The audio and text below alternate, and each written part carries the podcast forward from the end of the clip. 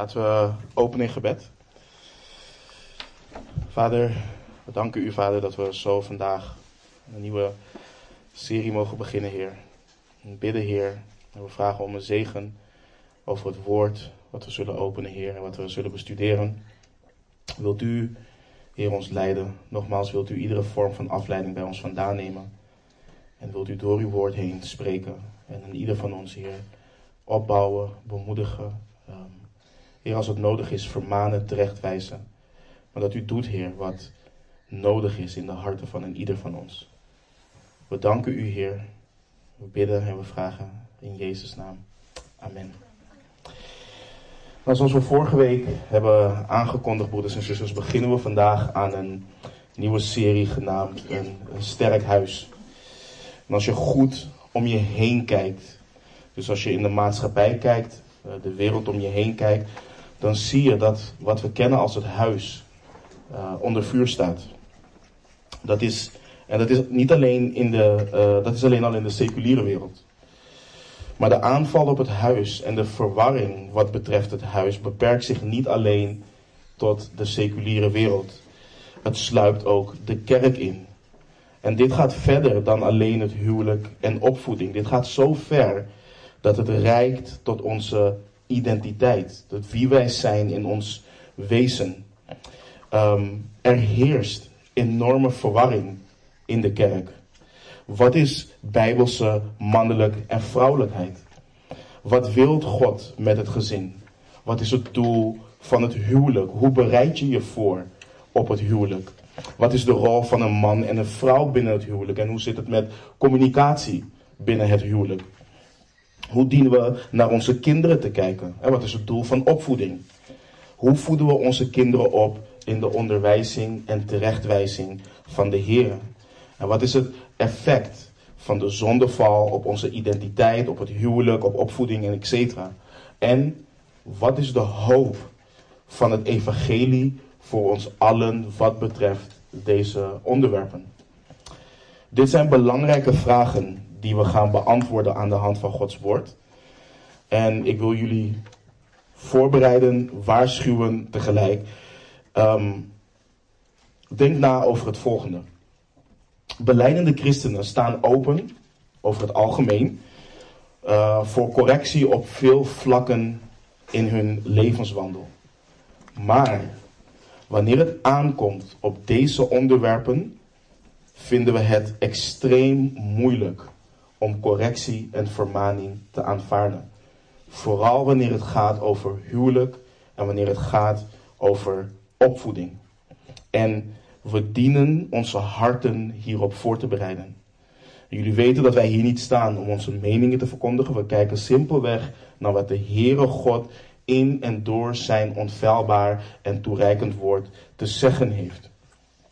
Een ander belangrijk punt is het volgende.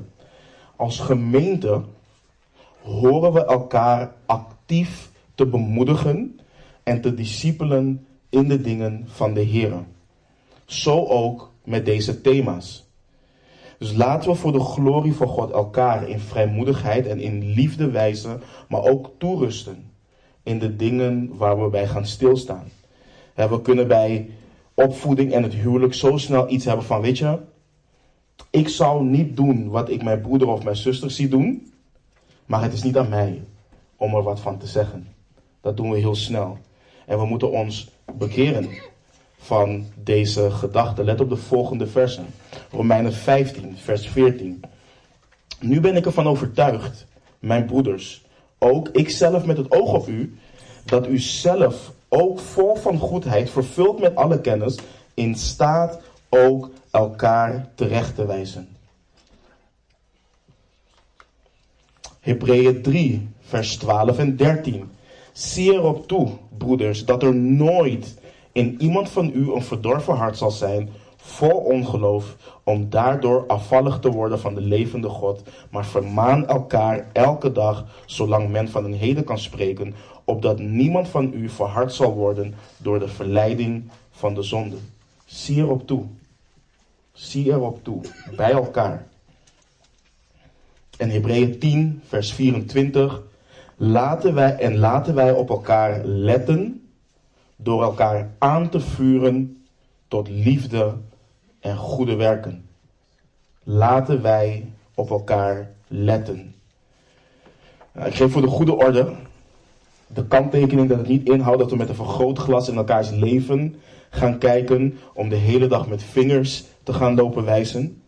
Maar dat we echt met liefde en de ijver die wij hebben voor de Heer en voor elkaar, elkaar opbouwen, bemoedigen, terechtwijzen en aansporen te wandelen in de, Heer van onze, in de leer van onze Heer. Deze serie is fundamenteel en belangrijk voor ons allen. Ook al heb je volwassen kinderen, ook al heb je geen kinderen, ook al ben je getrouwd of niet getrouwd, het is belangrijk voor ons allen. Voor ons eigen huis, maar ook wat ik net zei, ook in het discipelen en toerusten van elkaar in het bouwen van een sterk huis. Ik heb vaak gezien in gemeenten ook dat, een, dat men wordt terechtgewezen als een broeder of een zuster die geen kinderen heeft, anderen terechtwijst op het feit wat ze doen met hun kinderen, dat het niet goed is. Ja, maar jij hebt geen kinderen, dus jij weet niet waar ik doorheen ga. Nee, dat is niet het hart wat we moeten hebben. Als we spreken vanuit Gods woord, dan spreekt Gods woord en dan dienen we daarnaar te luisteren. Of iemand kinderen heeft of niet, of iemand getrouwd is of niet, we dienen daar gewoon naar te luisteren. Nou, ik kan niet zeggen hoe lang we in deze serie zullen zitten. Ik heb het met de brief Filippenzen heb ik het afgeleerd om dat te doen. Um, maar voordat we echter komen bij de onderwerpen zoals bijbelse mannelijkheid en vrouwelijkheid, het huwelijk, opvoeding en noem maar op, gaan we een fundament leggen wat belangrijk is. En daar starten we dus vandaag mee. In Matthäus 7, vers 24, of vanaf vers 24, oh sorry, ik heb hem niet op het scherm, lezen we het volgende. Uh, ga in je Bijbel alsjeblieft naar Matthäus 7, dan lezen we vanaf vers 24. Daarom, de Heere Jezus spreekt, daarom Ieder die deze woorden van mij hoort en ze doet, die zal ik vergelijken met een verstandig man, die zijn huis op de rots gebouwd heeft, en de slagregen viel neer, en de waterstromen kwamen, en de winden waaiden en stortten zich op dat huis, maar het stortte niet in, want het was op de rots gefundeerd. En ieder die deze woorden van mij hoort en ze niet doet, zal met een dwaze man vergeleken worden, die zijn huis op zand gebouwd heeft. En de slagregen viel neer en de waterstromen kwamen en de winden waaiden en sloegen tegen dat huis en het stortte in en zijn val was groot. Het is verleidelijk, zeer verleidelijk, om direct naar het praktische te willen gaan. Oké, wat moet ik doen als ik iemand leuks tegenkom? Um, wat moet ik doen als mijn partner of mijn kind X, Y, Z doet? Maar we gaan echt beginnen met het leggen van een stevig fundament. Ik wil jullie daarom vragen om in jullie Bijbels naar het eerste hoofdstuk van de schrift te gaan. Genesis 1. Vandaag gaan we aftrappen en stilstaan bij het feit dat we geschapen zijn naar het beeld en de gelijkenis van God. Dit is zo fundamenteel voor deze serie. Dit is überhaupt fundamenteel voor onze hele levenswandel en ook fundamenteel in evangelisatie. Genesis 1.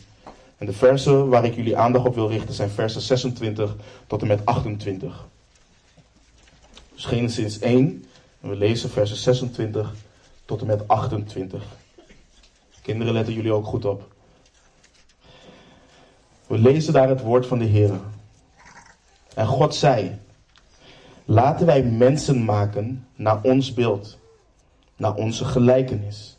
En laten zij heersen over de vissen van de zee over de vogels in de lucht, over het vee, over heel de aarde en over al de kruipende dieren die over de aarde kruipen. En God schiep de mens naar zijn beeld, naar het beeld van God schiep hij hem. Mannelijk en vrouwelijk schiep hij hen. En God zegende hen en God zei tegen hen, Wees vruchtbaar, word talrijk, vervul de aarde en onderwerp haar en heers over de vissen van de zee, over de vogels in de lucht en over al de dieren die over de aarde kruipen. Tot zover. Volgens mij kent iedere wedergeboren discipel dit gedeelte. Uh, je hoort het veel in kerkelijke kringen. We zijn gemaakt, geschapen naar het evenbeeld van God. Maar wat houdt dat in? En waarom is het zo fundamenteel om hier te beginnen? En, het ligt, en een van de redenen, een van de redenen ligt hem in levensdoel. In het Engels zeggen mensen purpose. En jullie weten hoe er te pas en, eh, en te onpas met die term wordt gestrooid. Maar dat moet ons er niet van weerhouden om naar de kern te gaan. Waarom ben ik geschapen? Hoe ben ik geschapen? Wat zijn de implicaties hiervan? En wanneer we hierop inzoomen en kijken naar wat de wil van God hierin is, dan geeft het ons als mensen, als discipelen, richting en houvast in ook het doen van de wil van de Heer. Als we kijken naar onze tekst, dan bevinden we ons op het hoogtepunt van Gods scheppingswerk. Maar in Genesis 1, vers 1, lezen we misschien wel het bekendste vers van de Bijbel. In het begin schiep God de hemel en de aarde. Nou, als we de schrift bestuderen, dan weten we dat er niets was. Er was niets hiervoor. De Heere God bestond in alle eeuwigheid. En dat wat wij kennen als het begin, is het begin voor ons. Voor ons als mensen. Niet voor God. Want de schrift leert dat God geen begin en geen einde heeft. Hij is eeuwig. We lezen bijvoorbeeld in Deuteronomium 33, vers 27. De eeuwige God is voor u een woning en onder u zijn eeuwige armen. Hij verdrijft de vijand voor u uit en zegt, uh, vaag hem weg. De eeuwige God is voor u een woning. Als je kijkt naar Jesaja 40, vers 28. Weet u het niet? Hebt u het niet gehoord? De eeuwige God, de Heere, de schepper van de einde der aarde, wordt niet moe en niet afgemat. Er is geen doorgronding van zijn inzicht. De eeuwige God. Als je gaat naar Jeremia, Jeremia 10, vers 10, lezen we: De Heere God is echter de waarheid. Hij is de levende God, een eeuwig koning. Voor zijn grote toorn beeft de aarde, de heidevolken kunnen zijn gramschap niet verdragen. God is eeuwig. Hij is eeuwig. En voor geschapen wezens als wij is dit zo moeilijk te bevatten, want alles wat wij kennen, kent een begin. Maar God maakt duidelijk in zijn woord dat Hij eeuwig is. Hij heeft geen begin, Hij heeft geen einde. Dus de Heere God schiep de aarde uit het niets.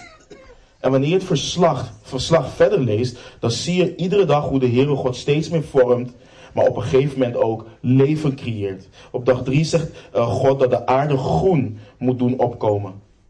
Zaaddragend gewas, vruchtbomen, die naar hun soort vrucht dragen waarin hun zaad is op de aarde. En in versen 20 tot en met 22 lezen we in Genesis 1. En God zei, laat het water wemelen van wemelende levende wezens en laten er vogels boven de aarde vliegen langs het hemelgewelf. En God schiep de grote zeedieren en alle krioelende levende wezens waarvan het water wemelt naar hun soort en alle gevleugelde vogels naar hun soort. En God zag dat het goed was en God zegende ze en zei, wees vruchtbaar, word talrijk en vervul het water van de zeeën en, laat de en laten de vogels talrijk worden op de aarde.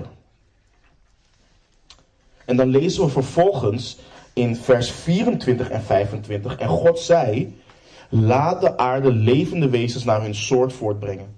Vee, kruipende dieren en wilde dieren van de aarde naar zijn soort. En het was zo. En God maakte de wilde dieren van de aarde naar hun soort, het vee naar hun soort en alle kruipende dieren van de aardbodem naar hun soort.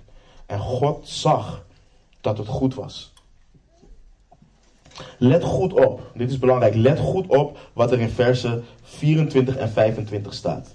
Ik heb een paar dingen gehighlight. Dit is een groot contrast met wat we zien in de schepping van de mens.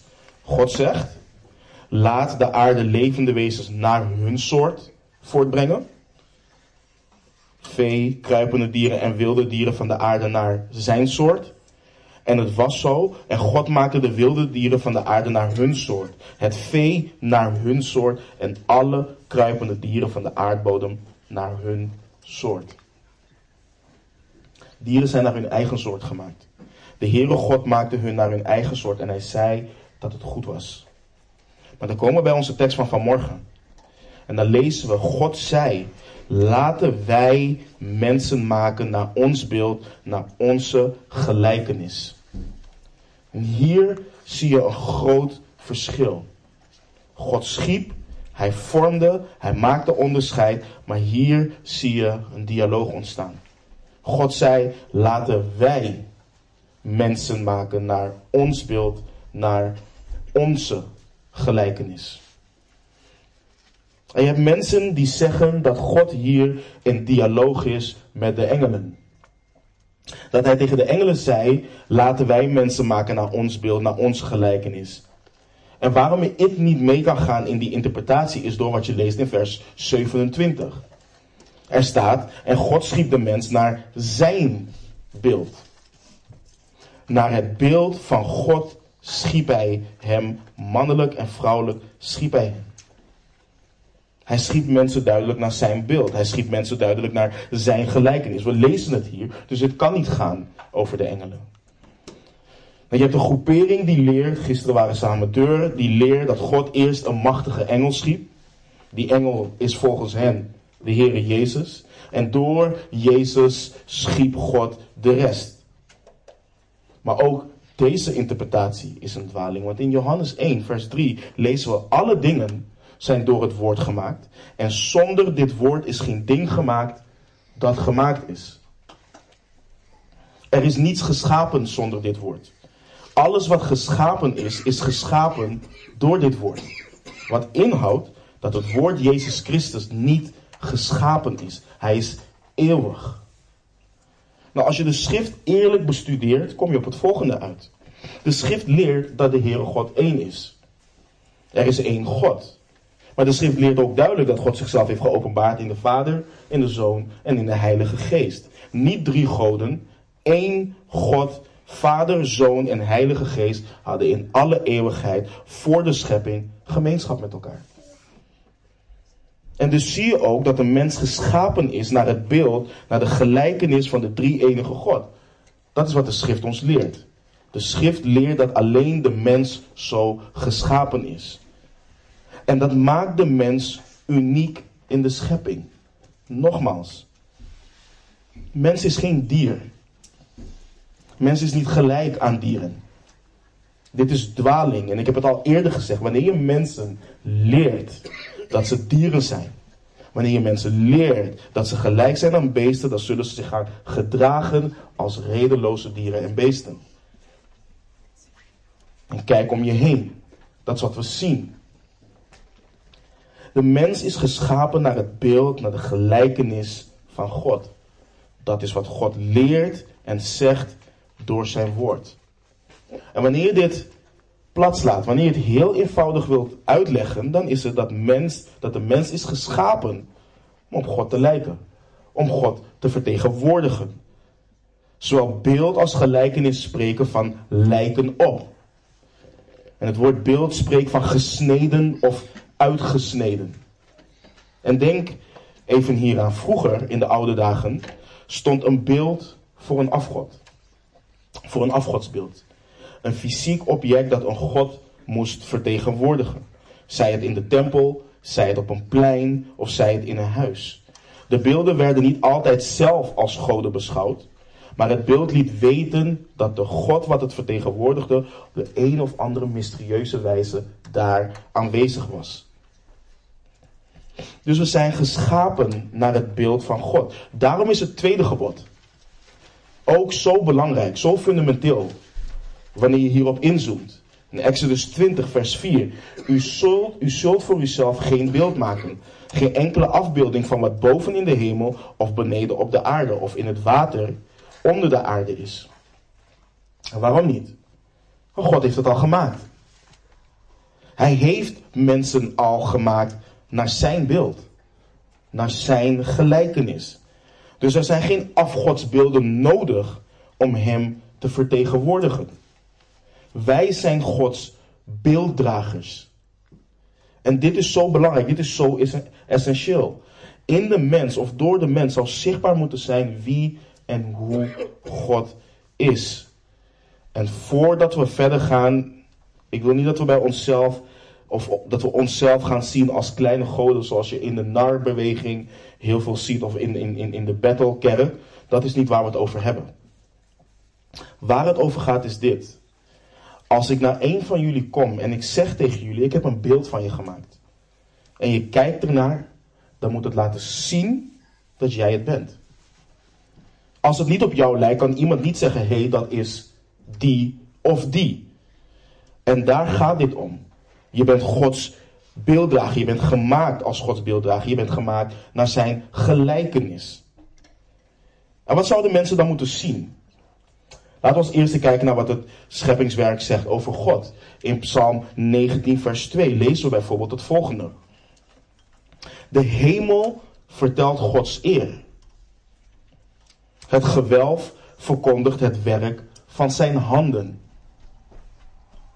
Als je kijkt naar de schepping, als je kijkt naar hoe prachtig de schepping is, hoe uniek de schepping is, hoe bijzonder het is, dan moeten zijn beelddragers laten zien dat de schepper prachtig, uniek en bijzonder is. Zijn beelddragers horen te laten zien dat hij glorieus is, dat hij wonderbaarlijk is. En als je kijkt naar het feit dat we in het scheppingsverslag lezen dat God zijn schepping goed noemt, en dat hij op een gegeven moment zelfs zegt dat het zeer goed is. Dan zou in en door zijn beelddragers zichtbaar moeten zijn dat God zeer goed is. Het zou moeten laten zien dat God weet wat goed is en wat niet goed is. En hij heeft dat laten zien door kenbaar te maken onder anderen dat het niet goed is dat de mens alleen is en schiep vervolgens de helper voor de man. En God herinnert ons aan al deze dingen in zijn woord. Hij herinnert mensen aan het feit dat er niemand als hem is. Dat hij heilig is, dat hij goed is, dat hij glorieus is. Hij leert dat in zijn woord, maar dat zou in zijn beelddragers ook zichtbaar moeten zijn. Maar dat is niet het enige. Ga terug naar onze tekst. In Genesis 1, 26 staat er: Laten wij mensen maken naar ons beeld, naar onze gelijkenis. En laten zij heersen over de vissen van de zee, over de vogels in de lucht, over het vee, over heel de aarde en over al de kruipende dieren die over de aarde kruipen. Laten zij heersen, staat er.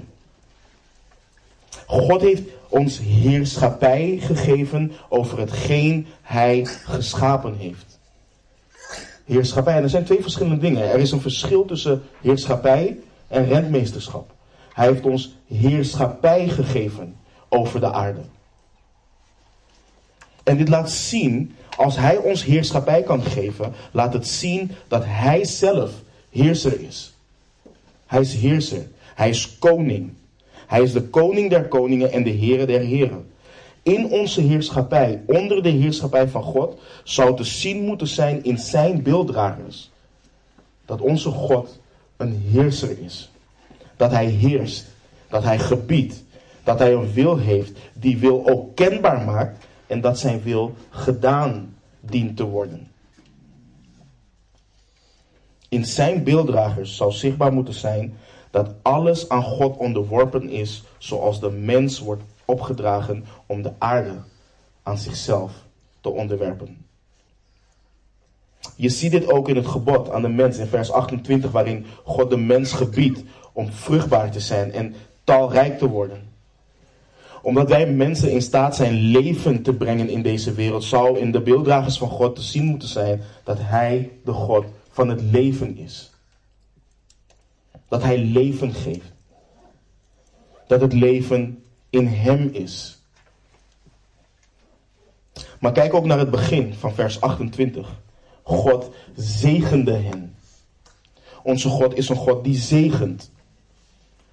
En in de onderworpen aarde en al wat erin is waarover wij heerschappij voeren, En de vrucht wat het draagt en het leven wat we de wereld inbrengen, zou te zien moeten zijn in de beelddragers van de Heere God, dat Hij een God is die overvloedig zegent.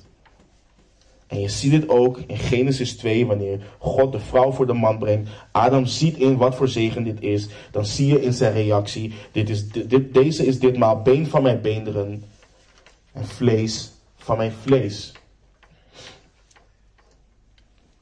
Nu, lieve mensen, kijk om je heen. Waarom zie je hier zo weinig van terug? Als de hemel Gods eer vertelt, waarom eert de mens hem dan niet? Sterker nog, waarom zegt de dwaas in zijn hart, er is geen God? Waarom onderdrukt de mens de waarheid over God in ongerechtigheid? Waarom verheerlijken mensen God niet? En waarom danken mensen God niet? Waarom hebben mensen, waarom hebben ze, uh, waarom hebben mensen um, um, die zijn beelddragers zijn, de heerlijkheid vervangen van de onvergankelijke God? Door een beeld dat lijkt op een vergankelijk mens. Op vogels en op viervoetige en kruipende dieren zoals Paulus in Romeinen 1 schrijft. Als Genesis 1 en 2 ons leren dat God weet wat goed is en dat hij weet wat niet goed is, waarom noemen zij beelddragers goed wat hij kwaad noemt en kwaad wat hij goed noemt? En als we lezen dat God de heerser is, waarom onderschikt de mens zich niet aan hem? Waarom gehoorzaamt de mens de koning niet? En als we lezen dat hij het leven geeft en dat hij en dat in hem het leven is. Hij is het leven, leert de schrift. Waarom worden er dan iedere dag zoveel mensen, inclusief ongeboren baby's, vermoord? En dat kan alleen verklaard worden. Niet door de wetenschap. Niet door de psychologie. En niet door filosofen. Dat kan alleen verklaard worden door Genesis 3. En alles wat daarna volgt. En we gaan hier vandaag niet heel diep op in, want daar gaan we in een andere studie heel uitgebreid naar kijken. Maar besef dat de mens eerst in gehoorzaamheid aan God leefde. In gemeenschap met hem leefde. God zegende de mens. God gaf de mens de opdracht om zich te vermenigvuldigen, om talrijk te worden. God gaf de mens de opdracht om te heersen, om te werken. Zoals we in Genesis 2 zien. Werk is niet het resultaat van de val. Men leefde intiem met God. Maar in Genesis 3 lezen we dat de mens schuilt voor God. De mens vlucht voor God. En dat doet de mens omdat de mens ongehoorzaam is geweest aan God. Want God had gezegd dat ze van alle bomen mochten eten, behalve van de boom van de kennis van goed en kwaad. De mens heeft gezondigd tegen God en is gevallen. En deze zondeval heeft alle ellende die we zien in deze wereld gebracht. Maar betekent dit nu, en dat is een vraag die we moeten stellen, betekent dit nu dat de mens niet meer naar het beeld van God is? Dat het beeld en de gelijkenis van God nu verwijderd is? Sommigen leren van wel. Maar de schrift leert duidelijk van niet. Als je in je Bijbel naar Genesis 9, vers 6 gaat, dan lees je het volgende. Dit is na, nadat God de wereld oordeelde met de zonvloed, dus na de val. En de Heere God sluit een verbond met Noach. Laten we versen 5 en 6 lezen van Genesis 9. Dan lezen we het volgende. Voorzeker, ik zal vergelding eisen voor uw bloed, voor uw levens. Van de hand van alle dieren zal ik vergelding eisen, ook van de hand van de mens. Van de hand van ieders broeder zal ik vergelding eisen voor het leven van de mens. Vergiet iemand het bloed van de mens, door de mens zal diens bloed vergoten worden. Want naar het beeld van God heeft hij de mens gemaakt. Na de val refereert de Heere God nog steeds naar de mens geschapen als geschapen naar zijn beeld. De doctrine van de schepping naar Gods evenbeeld, waar dit vers ook bij hoort, leert ons dat het leven van de mens waarde heeft. De mens is waardig geschapen en het leven van de mens dient ook zo gezien te worden. Daarom kan ik het nooit eens zijn, en dat is een heftige steen, maar ik kan het niet eens zijn met beleidende discipelen die voor abortus zijn. Het leven is, de mens is geschapen naar Gods wil, naar Gods beeld. De mens is waardig geschapen. Ook na de val. Jacobus doet hetzelfde onder leiding van de Heilige Geest. In Jacobus 3, wanneer hij het heeft over de tong en hoe de tong een niet te bedwingen kwaad is, vol dodelijk vergif, schrijft Jacobus in Jacobus 3, vers 9 het volgende. Door haar, dus door de tong, loven wij God en de Vader, en door haar vervloeken wij de mensen die naar de gelijkenis van God gemaakt zijn. Je ziet hier degelijk dat de mens nog steeds geschapen is naar het beeld, naar de gelijkenis van God. We zien in de schrift dat door onze gevallen natuur wij onze rol als beelddragers van God niet kunnen vervullen en niet vervullen zoals dat hoort. De mens is geestelijk dood, in opstand tegen God gekomen.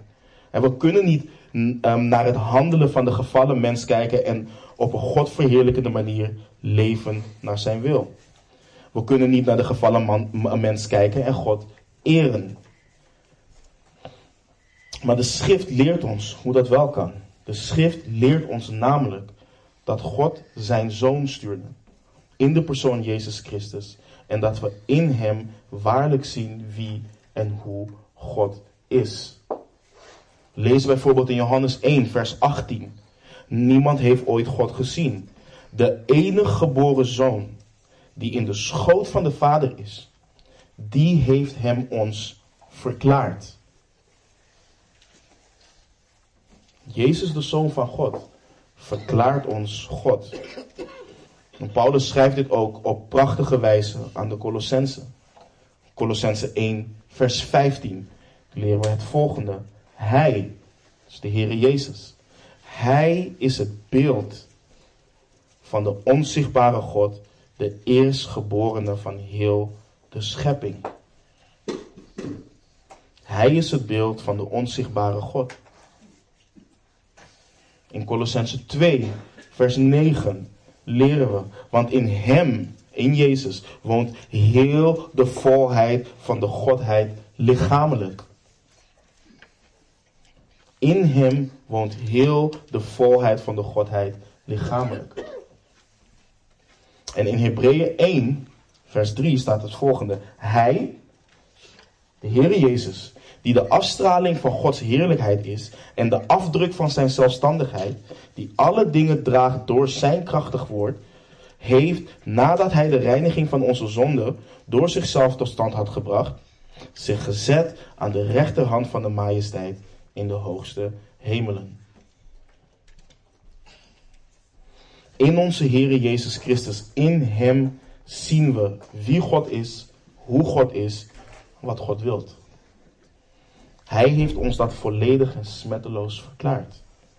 Zoals we lazen, Hij is het beeld van de onzichtbare God. In Hem woont heel de volheid van de Godheid lichamelijk. Hij is de afstraling van Gods heerlijkheid en de afdruk van Zijn zelfstandigheid.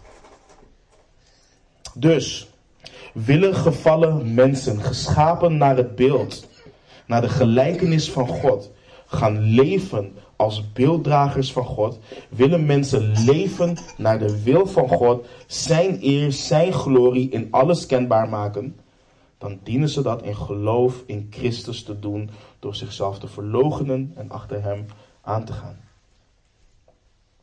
Door als zijn discipelen te leven en zijn geboden die geen zware last zijn in acht te nemen. Maar dat is niet iets wat je gewoon zomaar even doet. Je wordt wakker en je denkt je gaat dat doen. Nee, de Bijbel leert je moet opnieuw geboren worden. Dat je een nieuw leven dient te ontvangen. En dat kan alleen door geloof in Jezus Christus, die de verzoening is voor je zonde. Zonder Christus zul je voor altijd een gevallen zondaar zijn, dood door de overtredingen en de zonde. Zonder geloof in Christus voor de vergeving van je zonde zul je voor altijd een vijand van God zijn en zal zijn toorn op je blijven. Maar God heeft de wereld zo lief gehad dat hij zijn enige geboren zoon gegeven heeft, opdat ieder die in hem gelooft niet verloren gaat, maar eeuwig leven heeft. Dat is de blijde boodschap, dat is het goede nieuws. Jezus Christus is gekomen om mensen te verzoenen met God. Hij is gekomen om nieuw te maken wat kapot gemaakt is door de zonde. En wanneer iemand opnieuw geboren wordt door het geloof in Jezus Christus, zal die persoon een volledig nieuw mens worden. Die persoon zal leven. Maar niet alleen dat. Colossense 3, vers 9 en 10 leren ons het volgende. Lieg niet tegen elkaar, aangezien u de oude mens met zijn daden uitgetrokken hebt en de nieuwe mens aangetrokken hebt, die vernieuwd wordt tot kennis overeenkomstig het beeld van Hem die Hem geschapen heeft.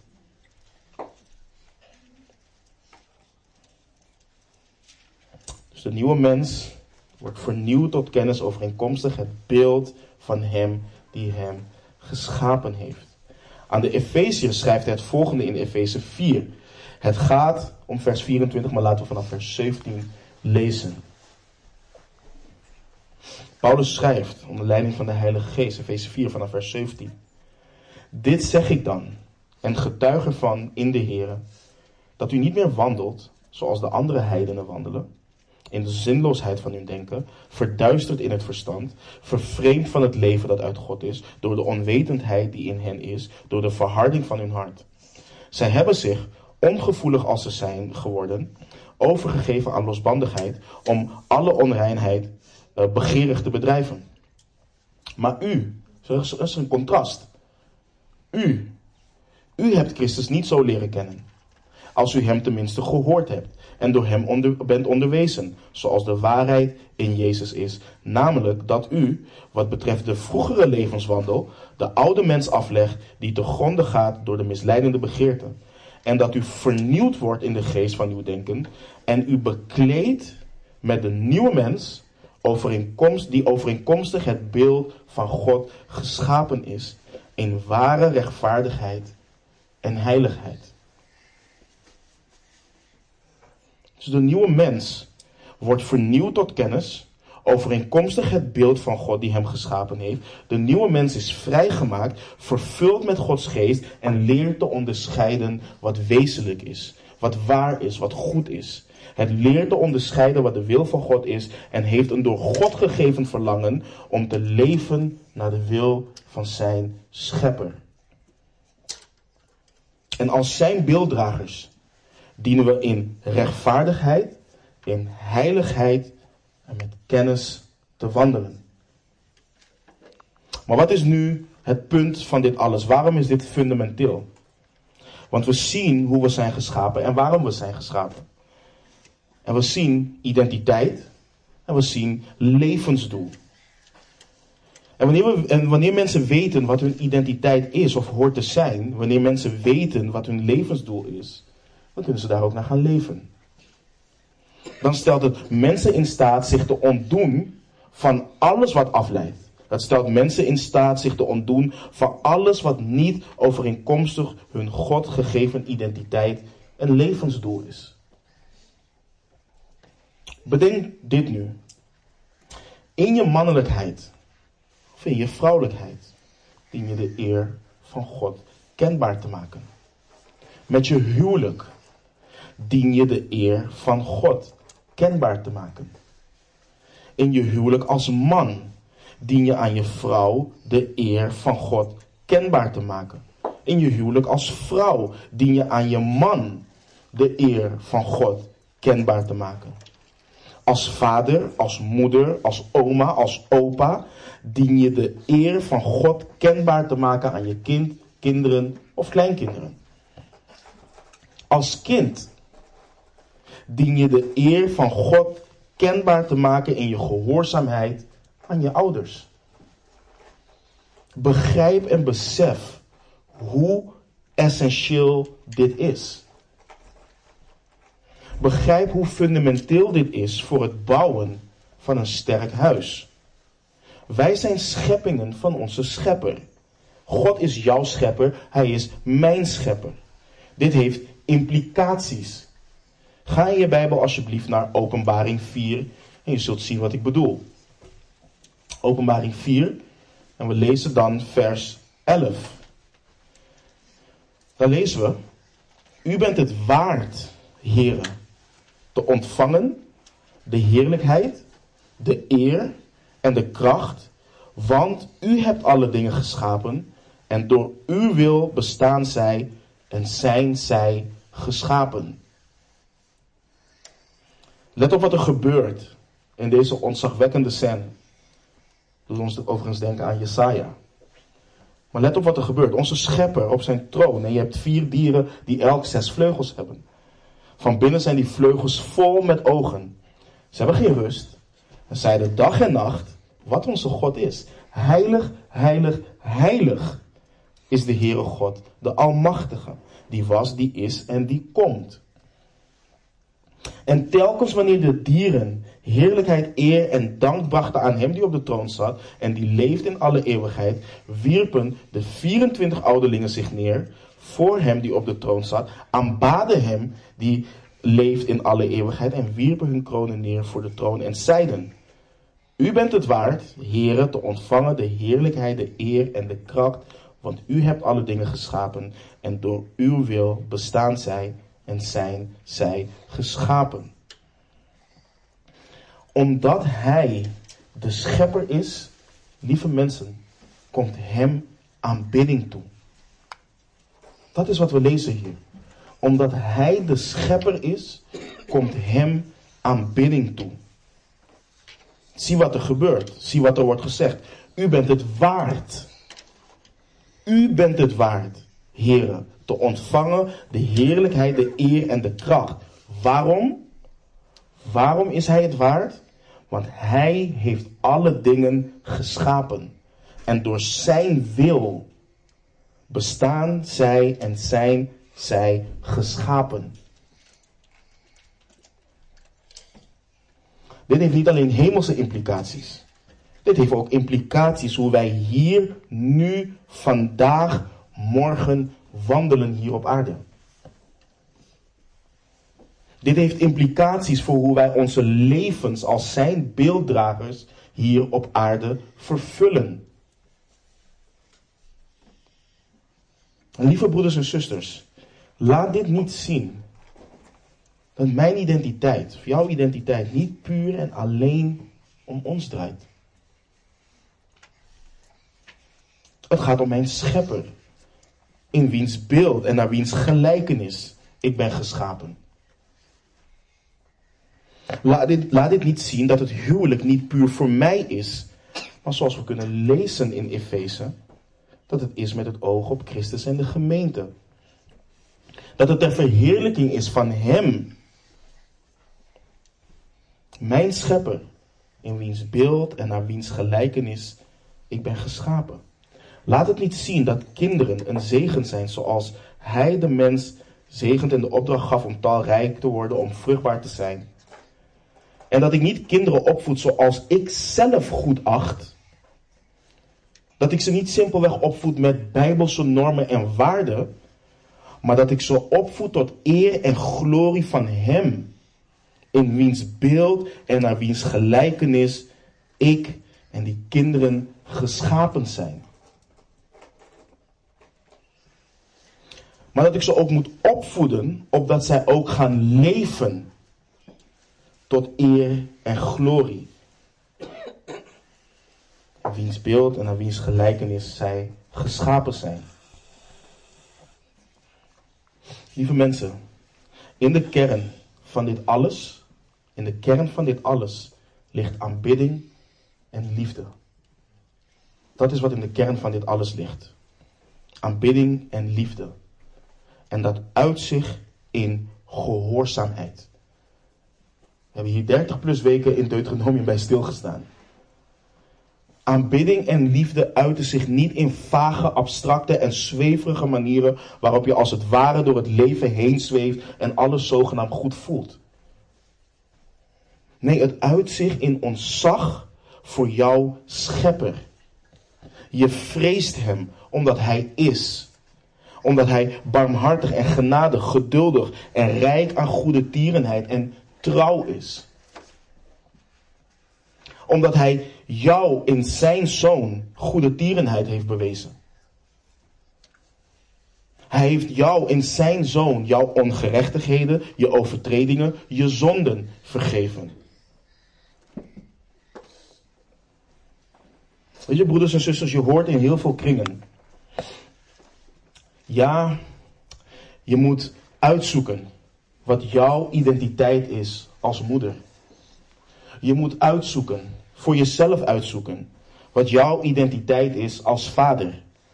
Zoek uit wie je wilt zijn als man in je huwelijk. Zoek uit wie je wilt zijn als vrouw in je huwelijk. Bepaal zelf. Bepaal voor jezelf wie of wat je wilt dat je kinderen worden. Dat is nonsens. Jouw identiteit is je gegeven. Je levensdoel is je gegeven. Die ligt in je zaligmaker. Die ligt in je schepper. Het ligt niet in jezelf. Het ligt niet in je partner of toekomstige partner. Het ligt niet in je kinderen of toekomstige kinderen. Het ligt in Hem. In wiens beeld en naar wiens gelijkenis je geschapen bent. Ik weet niet of ik hem op het scherm heb. De Heer Jezus zegt. Matthäus 5, vers 16. Laat uw licht zo schijnen voor de mensen. Dat zij uw goede werken zien en uw Vader die in de hemelen is, verheerlijken. Vertrouw op de Heere God met heel je hart en steun op je eigen inzicht niet. Wees niet wijs in je eigen ogen als het gaat om deze dingen. Luister naar de wil van de Heere. Blijf in de Heere Jezus. Je kunt geen vrucht dragen uit jezelf.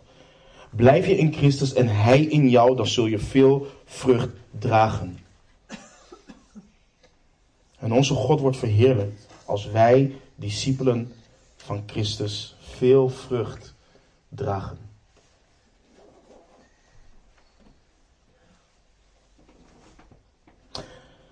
Ik hoop dat het duidelijk is, lieve mensen, en zo niet. Laat het aan iedereen bekend zijn. Broeders en zusters, dit is een betrouwbaar woord. Je bent geschapen naar het beeld en de gelijkenis van de God die de wereld gemaakt heeft en alles wat daarin is.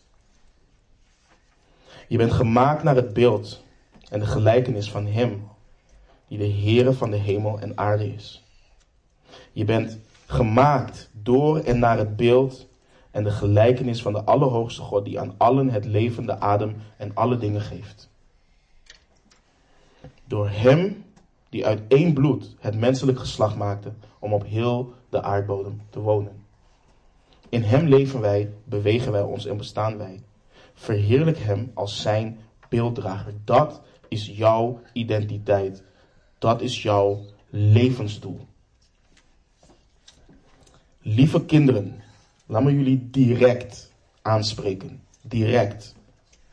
Sommigen van jullie zitten op een openbare school. En daar leren ze jullie dat jullie afstammen van apen. Dat is wat ze jullie leren. Dat jullie het resultaat zijn van een oerknal miljoenen of miljarden jaar geleden. Dat jullie het resultaat zijn van toeval. Dat jullie gelijk zijn aan dieren, maar wellicht iets slimmer.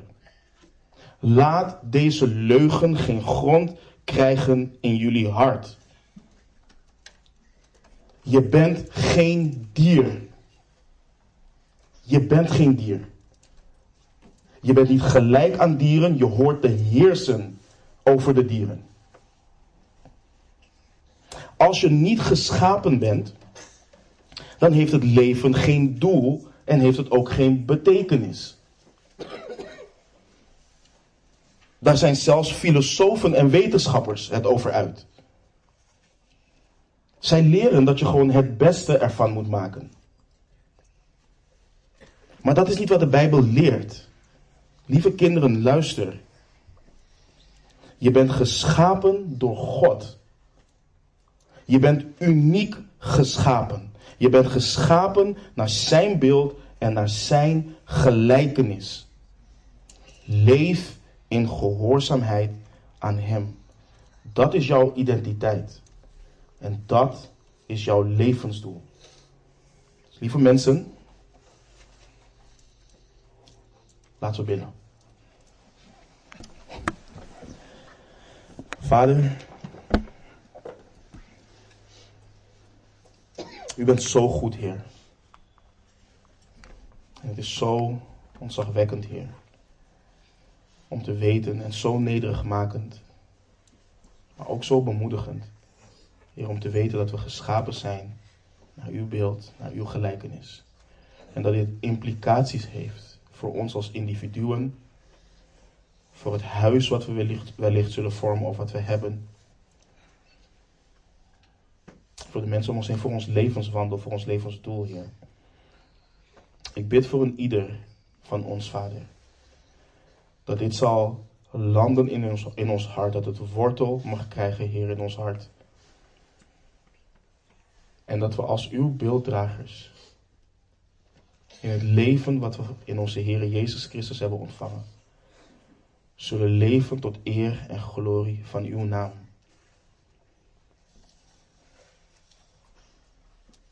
Dat onze huwelijken tot eer en glorie van uw naam zullen zijn. Dat we onze kinderen zullen opvoeden tot eer en glorie van uw naam.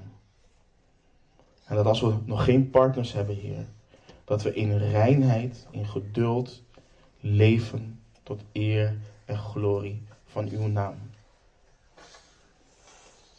En dat we als gemeente, als kerk leven, Heer. En de opdracht die u ons geeft, vervullen tot eer en glorie van uw naam. Heer, u bent goed. U bent glorieus. U bent de koning, Heer. En wij onderschikken ons aan u, Heer. We houden van u en we danken u in de machtige naam van Christus Jezus, onze zaligmaker. Amen.